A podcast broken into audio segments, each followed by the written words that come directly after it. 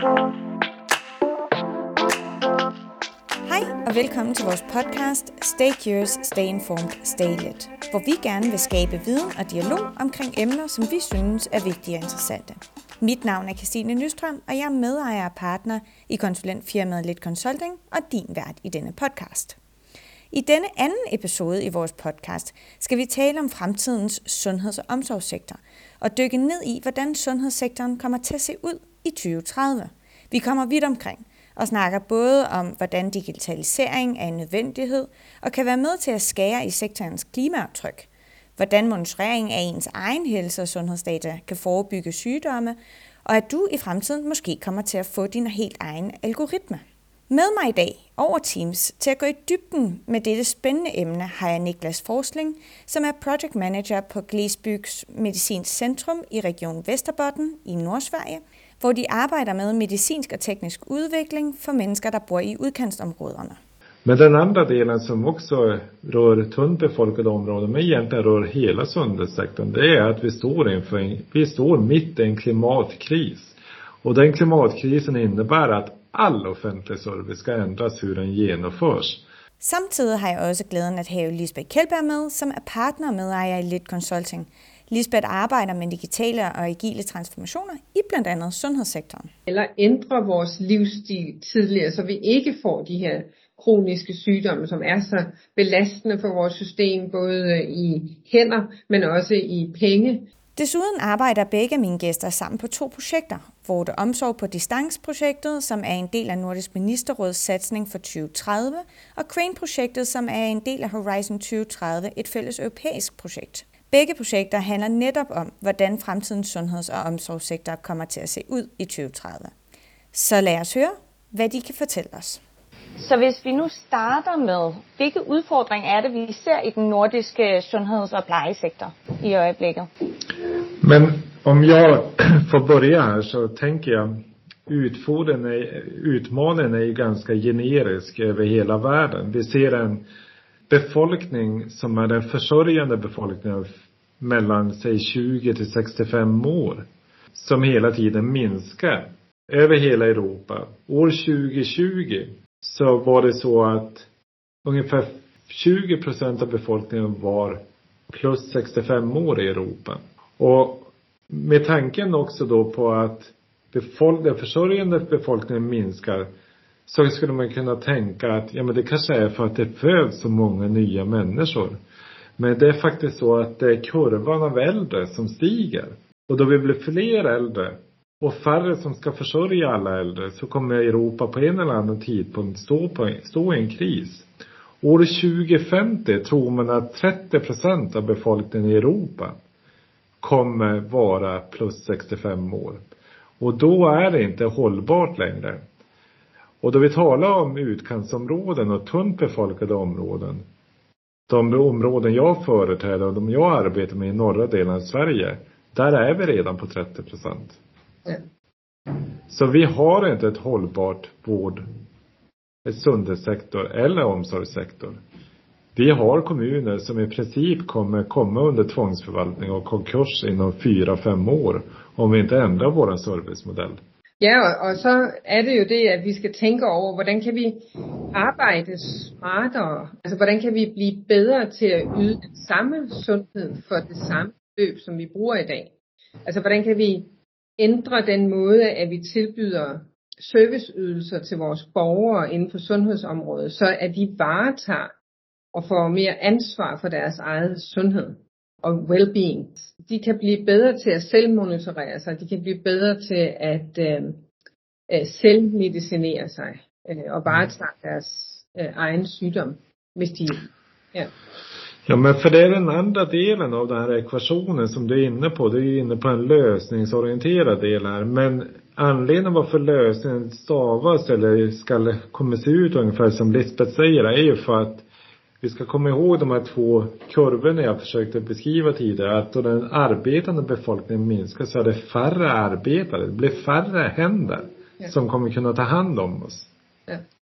Men då vi talar om tunt befolkade områden så är det två övergripande utmaningar som vi också måste ta i beaktning. Den ena är specifik, mer specifikt relaterad till glesbefolkade områden. Det är det att vi måste säkerställa att den personal vi har som arbetar i tunt befolkade områden orkar fortsätta arbeta där.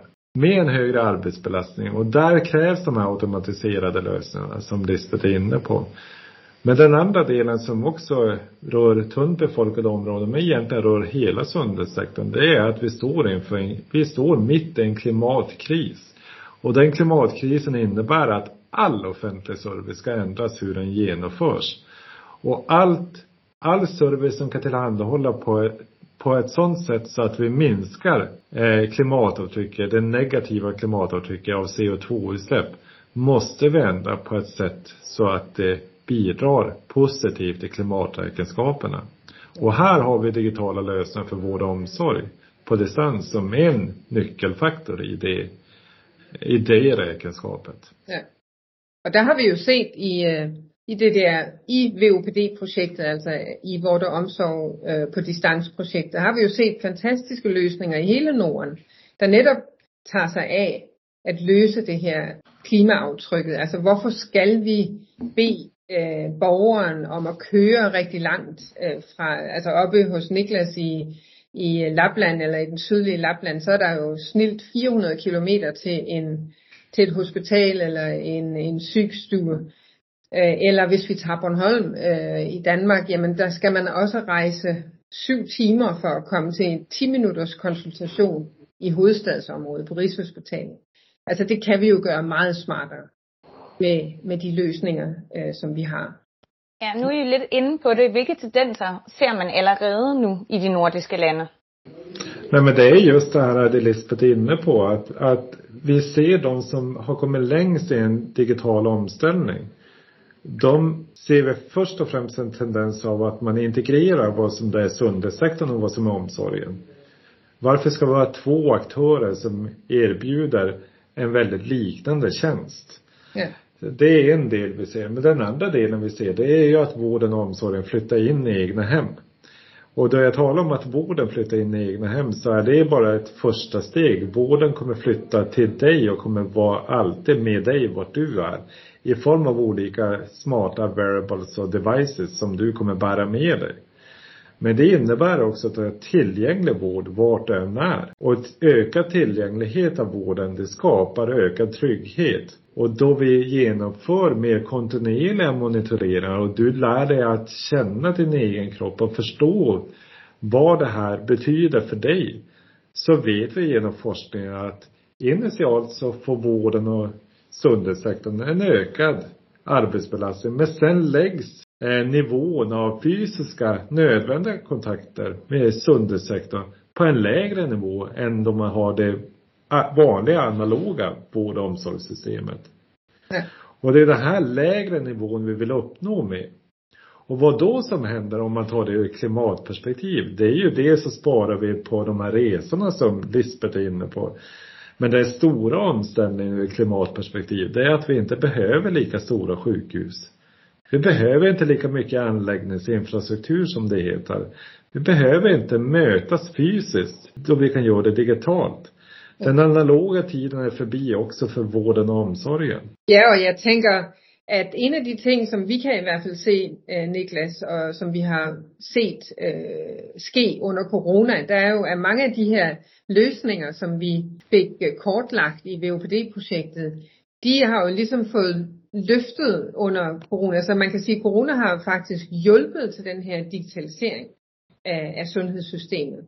Øh, det kan godt være, at det er enkle ting, såsom at introducere videokonsultationer og øh, ganske simple måleapparater eller devices, men alligevel har vi flyttet både personale og borgeren under corona meget i forhold till bara för två år sedan. Nej, men det är helt sant det du säger att pandemin eh, kan faktiskt vara den trigger som gör att den här omställningen kommer kunna ske. Utan att den blir ifrågasatt av speciellt då personalen inom sundhetssektorn och inom omsorgen.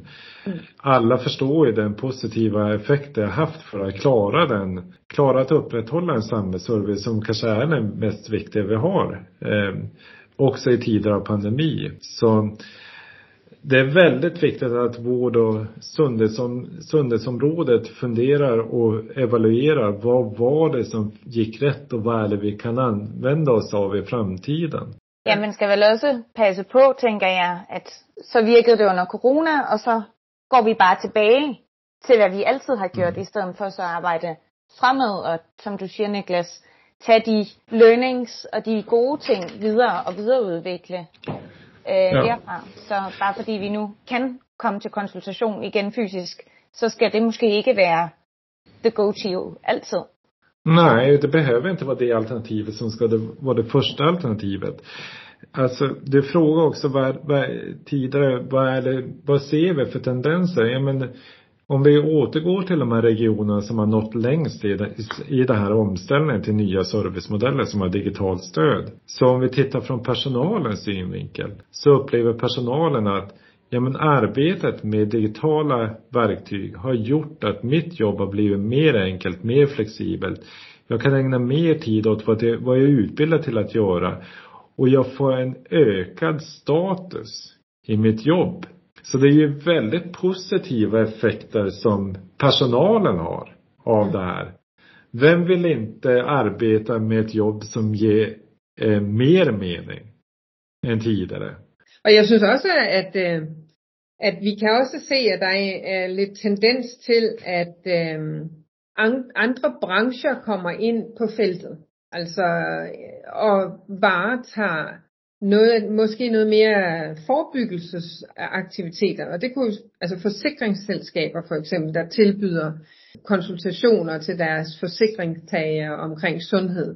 De tilbyder også øh, øh diætister, motion, fysioterapi og sådan noget. Og alt det her, det er jo for at forebygge, at borgeren ikke bliver syg, så at deres sundhedsforsikringer bliver belastet. Ikke? Det er dyrere for dem. Sådan nogle tendenser tror jeg, der kommer flere og flere øh, af. Øh, altså bare vi, bare vi kigger to, fem år frem, øh, hvor måske også områder, hvor farmaindustrien kan gå ind og være en aktiv spiller på det her forebyggelsesområde. Det kunne også være Coop, altså supermarkederne, der tager en eller anden øh, stillingtagen til, hvordan deres øh, kunder handler hos dem. Altså hvis de nu vidste noget om kundernes konditioner, jamen så kunne de måske vejlede dem i at købe det rigtige.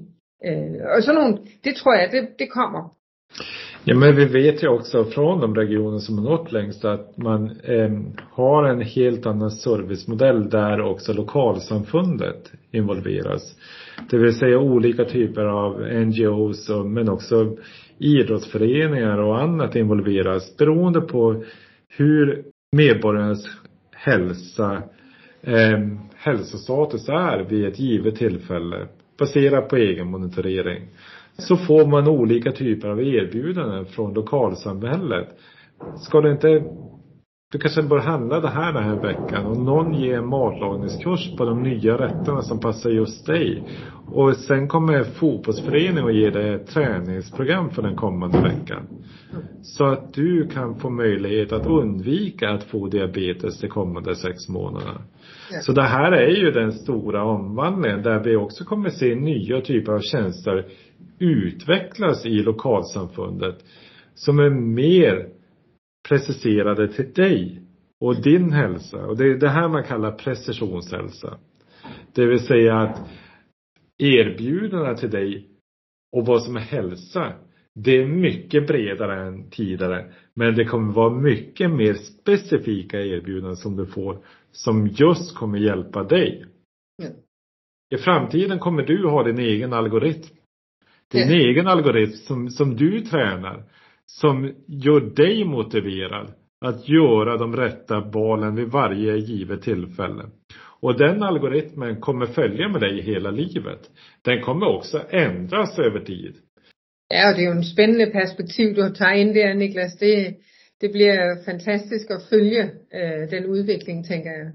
Ja, och det kommer ju kanske vara så att då du föds så får du din första algoritm. Och så börjar man därefter träna den algoritmen. Det här vet vi inte men, men helt klart är det, finns det en potential att gå åt det hållet. Och man ska också veta att människor är väldigt rädda för att vi ska tala om data och hälsa.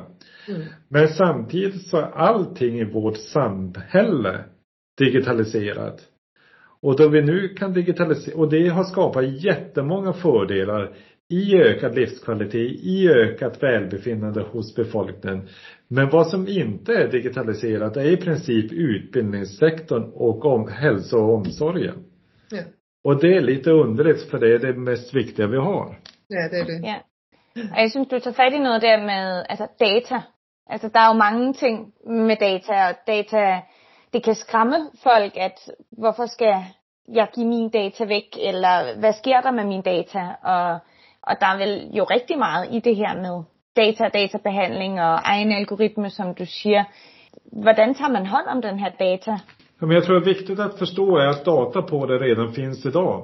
Det betyder i princip att eh, olika leverantörer vet väldigt mycket om dig som du inte vet om dig själv.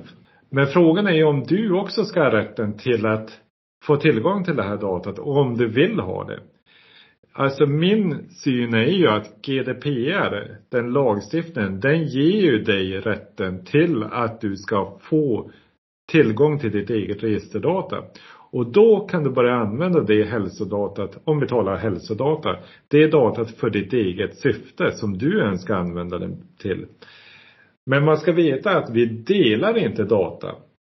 Vi delar rätten att någon annan ska få titta på mitt data. Och den dagen jag inte vill att du ska titta på mitt data längre så stänger jag den luckan så kan inte du se det längre. Och det här är ju makten förskjuts från sundhetssektorn, omsorgen till individen då du har kontroll över ditt eget data. Det betyder att du kan vid varje enskilt vårdbeslut som sundhetssektorn har, har tagit gällande dig om en typ av vårdintervention så kan du alltid med ditt kompletta hälsodatasätt få en second opinion. Idag kan du i princip ta ut ett utdrag ur din elektroniska journal och så kan du gå med den till en annan läkare och höra, verkar de ha fattat rätt beslut på det här, om du läser den här journalanteckningen. Med det sagt så är ju en journalanteckning ofta ett sätt att motivera, att stödja det beslut som man fattar. Det kompletta hälsodatasättet kommer öka transparensen gällande vård och omsorgsinsatser och det vill säga att makten flyttas från vård och omsorgssektorn till dig som individ. Vi vänder på alltihop. Ja. Men det kräver jo også, vil jeg gå ud fra, at man lærer som borger at faktisk læse sin egen data, forstå sin egen data, forstå sine egne rettigheder over sine data. Fordi det før har ligget, som du siger, så ligger der noget på sygehuset, og noget hos min læge, og noget mm. forskelligt. Og jeg har ikke som så indblik i, hvad er det, der står der. Men det är ju här vi kommer kunna använda de datasätt som du samlar om du vill mot vad man då kallar sådana här datasjöar. Mm. Och då man då jämför progressionen i olika mätvärden som du har på dig jämfört med, och också blanda in andra typer av variabler som är ditt hälsodata. Och mäter det mot det datasätt som finns i, data, i den här data laken. Ja men då kommer man kunna förstå, ja men jag riskerar ju att om sex månader få diabetes. Det kommer du aldrig få veta annars. Ja. Utan det är just den här rådgivningen som du kan få med hjälp av det här. Med det sagt så är det bara en indikation. Ja. Här så ska du som medborgare ta fatt i sundhetssektorn, din fastläkare, besöka den kanske och diskutera det här säger min, mitt hälsodata till mig idag. Vad tänker vi om det? Ja. Men det är liksom, det är ingenting man behöver göra. Men det kan vara någonting man kan ha tillgång till. För problemet är oftast att den dag då du blir sjuk så kommer du aldrig orka ligga och samla in ditt hälsodata från olika aktörer som du har varit hos och, sam och, och mätt din hälsa, monitorerat dig. Utan då är det ju enkelt att du ger en ingång till den läkare som behandlar dig. Det handlar ju om patientsäkerhet. Ja, och tillit, ikke? tillit till til och og det data, der ligger där. Det är ju också en del av det, att man liksom ska säkra at øh, der dels er sikkerheden omkring det, men også tilliden til dem, der behandler data, om man så må sige, eller opbevarer data for os. Og jeg tænker, altså det der, den der prevention-delen, eller forebyggelsesdelen, den vil jo, altså den vil jo skabe så meget værdi, at hvis vi kan undgå at blive syge, eller opdage ting tidligere, eller ændre vores livsstil tidligere, så vi ikke får de her kroniske sygdomme, som er så belastende for vores system, både i hænder, men også i penge, så vil, vil det her jo være en, altså, en virkelig en disruption, øh, hvis vi kunne kigge på, hvordan kan vi forhindre, eller hvordan kan vi forebygge sygdom hos øh, borgeren. Ja, och sannolikt så kommer vi ju inte kunna förhindra att vi får de kroniska lidelserna, men vi kommer kanske fördröja det. Og når vi sådan ser fremadrettet, det gør I jo i, i jeres projekter. Hvordan tror I så, hvordan kommer sundhed og omsorg til at se ud i 2030? Ja, det är ju det här, det här arbetar vi med eh, Umeå designhögskola och Aalto universitetets designhögskola just nu där vi har 30 studenter igång och försöker titta på hur framtidens vård och omsorg ska se ut. Men jag tror ju, det är några givna parametrar som, som, som jag tror vi kommer att uppleva och det är att vården kommer vara med dig var du är 2030. Och åtminstone har sundhetssektorn till stor del flyttat in i ditt egna hem. Och det i sin tur innebär ju att sundheten för sundhetssektorn för dig är närmare dig. Och det är jättebra. Den andra delen som kommer vara i det, det är att vi kommer arbeta med större datasätt. Vi kommer generera mer hälsodata som individ som själv, genom självmonitorering och egen vård. Och det kommer vi kunna använda då mot sådana här datasjöar. Med hjälp av algoritmer kommer vi då få mer preciserad rådgivning som är riktad till dig. Mm. Det kommer vara en, en möjlighet inom de kommande åren. Eh, alltså en viktig sak i det här att förstå det är att vården då kommer se lite annorlunda ut. Vi nämnde det här att en större del av samhället, lokalsamfundet kommer involveras. Och så kommer det bli. Men vi tror också att man kommer eh, inte bara se vården som en dialog mellan en, mellan två parter. Man kommer sitta kanske i ett rum, i ett virtuellt rum, där man har tillgång till mitt hälsodata. Där jag bjuder in min fysioterapeut, min läkare och några andra personer från sundhetssektorn.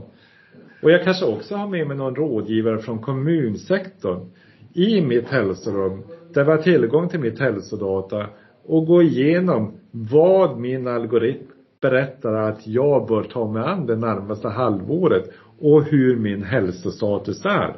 Så det kommer vara en kombination av automatiserad rådgivning och kvalificerad professionell rådgivning i samverkan med medborgaren där man kommer skapa, och lokalsamfundet, där man kommer skapa den preciserade lösning som just verkar för dig.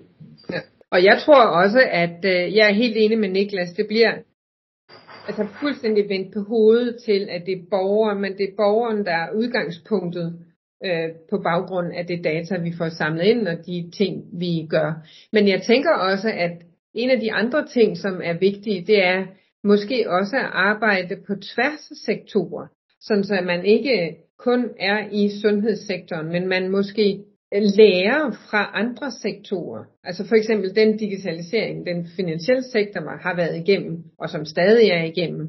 Øh, hvad var det for noget læring, de lavede der? Hvilke læringer kan vi tage for akademikere? Altså arbejde sammen med universiteter og videnscentre øh, om fremtiden. Altså helt andre brancher, som er uden for sundhedssektoren, men som kan inspirere til at lave nye innovative løsninger. Øh, det tror jeg øh, är vej, alltså det blir en väg fram. Men, men jag tror att, att precisionshälsa kommer vara det man kommer uppleva att man får i framtiden. Det vill säga att eh, både erbjudanden från sundhetssektorn, socialomsorgen men också från lokalsamfundet kommer om du så önskar vara mer preciserat för att, till dig för att förbättra din egen hälsa. Och också öka ditt välbefinnande. Mm. Så det, det är det som kommer, kommer, kommer vara den stora skillnaden år 2030. Men Men det kommer ha ett starkt stöd av teknologi och digitala lösningar. Men det är inte det man kommer uppleva. Man kommer uppleva något annat. Upplevelsen är att jag får ökad precision i min, i den rådgivning olika parter ger mig. Ja, och så kommer der jo nok også, øh, altså på sigt en, altså det ændrer kulturen omkring det her. Altså vi har jo i de sidste, jeg ved ikke hvor mange år, haft en opfattelse af, hvad kan, vad hvad skal lægen og den hvide kittel og stetoskopet og, altså der har vi en kulturel øh, baggrund, som også skal flyttes og som bliver ændret, Och og det, det gør den jo heller ikke over natten. Øh, det er jo en, en proces, der kommer til at ske sammen med den udvikling, der er i digitaliseringen og automatiseringen. Mm. Och Alltså vi måste ha respekt för att söndersektorn är inrättad på det sätt den är. Den är, ju, den är inrättad på det här sättet av goda anledningar. Ja. Och det är oftast väldigt kunniga personer som har kunnat eh, skapa ett system som har hållit över många, många decennier och många, många, många, många kriser. Och det här är ju någonting man måste också förstå med de här eh, två kurvorna jag inledde med att försöka beskriva. Att även om vi har gjort det så gott som vi kan nu så kommer vi inte kunna göra det på samma sätt i framtiden. Det kommer inte vara tillräckligt många händer att ta hand om oss. Men framför allt är det också det här som vi vet att det finns en stark vilja från människor att ta ökat ansvar för sin egen hälsa. Och vi ser också inom vården som jag nämnde att personalen kommer ganska snabbt till en point of no return. Där man säger att men den digitala vägen är vår framtid. För det, jobbet vårt blir enklare, mer flexibelt. Vi kan an, använda våra krafter till vad vi utbildar till. Och vi skapar ökad, det skapar ökat värde och, och ökad, ja, helt enkelt, det ökar vår status helt enkelt. Så det kommer lösa sig själv. Jag ser det i min egen region. Ett exempel bara för att ta i, i vår egen region, som är region Västerbotten då i norra delen av Sverige. Vad vi nu har gjort det är att vi rondar, som det kallas, med en sjuksköterska som är fysiskt närvarande och en läkare som är digitalt närvarande. Och vad det innebär då i vår del av utkants Sverige och tunt befolkade Sverige så innebär det att vi kan faktiskt ha samma läkare vid varje läkarbesök. Det ökar kontinuiteten enormt för den här patienten. Och då vi ser att det här har gått, då vi har testat det här i två kommuner. Så ser vi att två andra kommuner säger att det här vill vi också ha. Så deras verksamhetschefer, de ser nyttan av det här. De säger att de också vill ha det och de har infört det nu. Och redan där har vi kommit över en tipping point. Ja. Nu är vi fyra av sju kommuner som har det. Ja. Det är ju fantastiskt, alltså att de lærer av hinanden, och man delar viden på tvärs, ikke? det är ju det. Altså hvis de kan se tingene, altså hvis man kan se det virker, jamen så er der en større engagement i at forsøge at få det gjort øh, også, ikke? Så. Men vi så det jo også i Finland, Niklas, der i Exotep. Der så vi også den måde, de ligesom har brudt, øh, brudt siloerne ned inden for sundhedsområdet og, og flyttet service ud til borgeren. Altså de, det er sundhedspersonalet, der flytter sig ud til borgeren, ud til den ældre borger, ud til skolerne, så det ikke længere, at, at borgeren skal komme ind til de her sygehuse, eller hvad det nu måtte være, men det er, at man flytter det hjem til borgeren i stedet for. Så, Nej, och Exot är, det är sydöstra Karelen i Finland då. Ehm, det är en samkommungrupp. Det är nio kommuner. Vilmastrand är största kommunen. Och de startade Exote som den fullt integrerad eh, sundhets och omsorgsregion. Det vill säga att man vet inte, det är samma samma aktörer som är både sundhets och omsorgsgivare. Och man startade det bland annat för att säkerställa att sjukhuset, alltså hospitalet i Vilmastrand kunde bli kvar. Och hospitalet i Vilmastrand är kvar idag. Men då nu sundheten har, sundhetssektorn har flyttat in i egna hem så är hospitalet halvtomt. Och vad betyder det då? Ja men då behöver man ju, om man ska bygga ett nytt hospital en dag, så kan man bygga det hälften så stort. Man minskar klimatavtrycket ganska rejält med, med minskat med minskat användande av infrastruktur. Ja. I tillägg så ser vi inte att de medborgarna, de patienterna som kallas customers eller kunder då i, i Finland. Eh, de reser inte till sjukhuset utan de tar sin vård hemifrån. Tak. Jeg tænker, vi er ved vejs ende. Men hvis der er noget, lytterne nu her skal tage med hjem, hvad er de fem vigtigste ting, man skal tage? Då chansen kommer, då möjligheten kommer att få ha tillgång till ditt eget hälsodata. Så ta den, för det ökar din egen personliga säkerhet och möjligheter till adekvat vård och också omsorg i framtiden. Om jag skulle säga en sak till som jag tycker man ska kräva som medborgare, det är rätten till enkla vårdmöten på distans. Det, det ska vara en, en med, alltså en borgerlig rättighet att få möta sundhetssektorn på distans. Sen tycker jag också att man som medborgare ska verkligen fundera över, är det inte bra för mig själv om jag börjar monitorera min egen hälsa för att kunna förstå vad det är som gör att mitt hälsodata börjar avvika en dag. Og så tænker jeg, hvis jeg må komme med en enkelt ting også her til sidst, det er jo, at øh, jeg synes jo, at vores øh, sundhed og social system ligesom skal tænke på aktivt, hvor er det, de har touchpoints med deres borgere og patienter. Altså lidt ligesom at tage den læring, øh, den finansielle sektor havde der, der lavede om på, ja nu har vi ikke filialer mere, øh, vi laver alting digitalt nærmest i, i vores bank. Men det gjorde de jo ved at kigge på, hvor er det, der er touchpoint med vores kunde. Og det er ligesom her, øh, Finland og Exotel ligesom har knækket ideen, hvor de siger, jamen vores borgere er kunder, øh, og hvor er det, vi møder dem og på hvilke kanaler møder vi dem. Så vi skal igen være omnichannel, ligesom man er i den finansielle sektor, finde ud af, er det på mobilen, er det på iPad'en, er det på, i øh, smartwatchen, eller hvor det er. Altså forstå, hvor er vores borgere henne, og hvor kan vi møde dem og supporte dem bedst muligt. Och i tillägg till det kan jag ju bara säga till sundhetssektorn då, men även till omsorgen, så ska man lära sig hur den här transformationen går till genom, som Lisbeth tidigare nämnt, att titta på andra sektorer.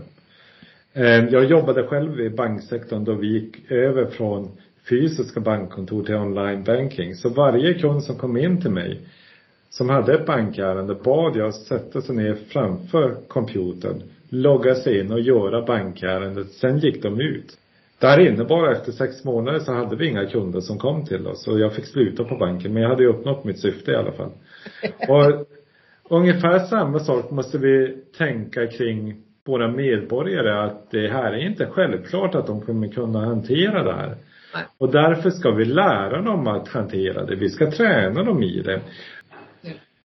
Ja, super spændende emne. Rigtig lærerigt. Så tusind tak til jer begge to. Mm. Det var en fornøjelse. Det var det også. tack. Tusind tak også. Og tusind tak til dig, for at du lyttede med i vores anden episode af vores podcastserie Stay Curious, Stay Informed, Stay Lit. Hvis du gerne vil vide mere om, hvordan fremtidens sundheds- og omsorgssektor kommer til at se ud, er du velkommen til at kontakte Lisbeth og Niklas på LinkedIn. Jeg takker af for denne gang og glæder mig til, at vi høres ved til december.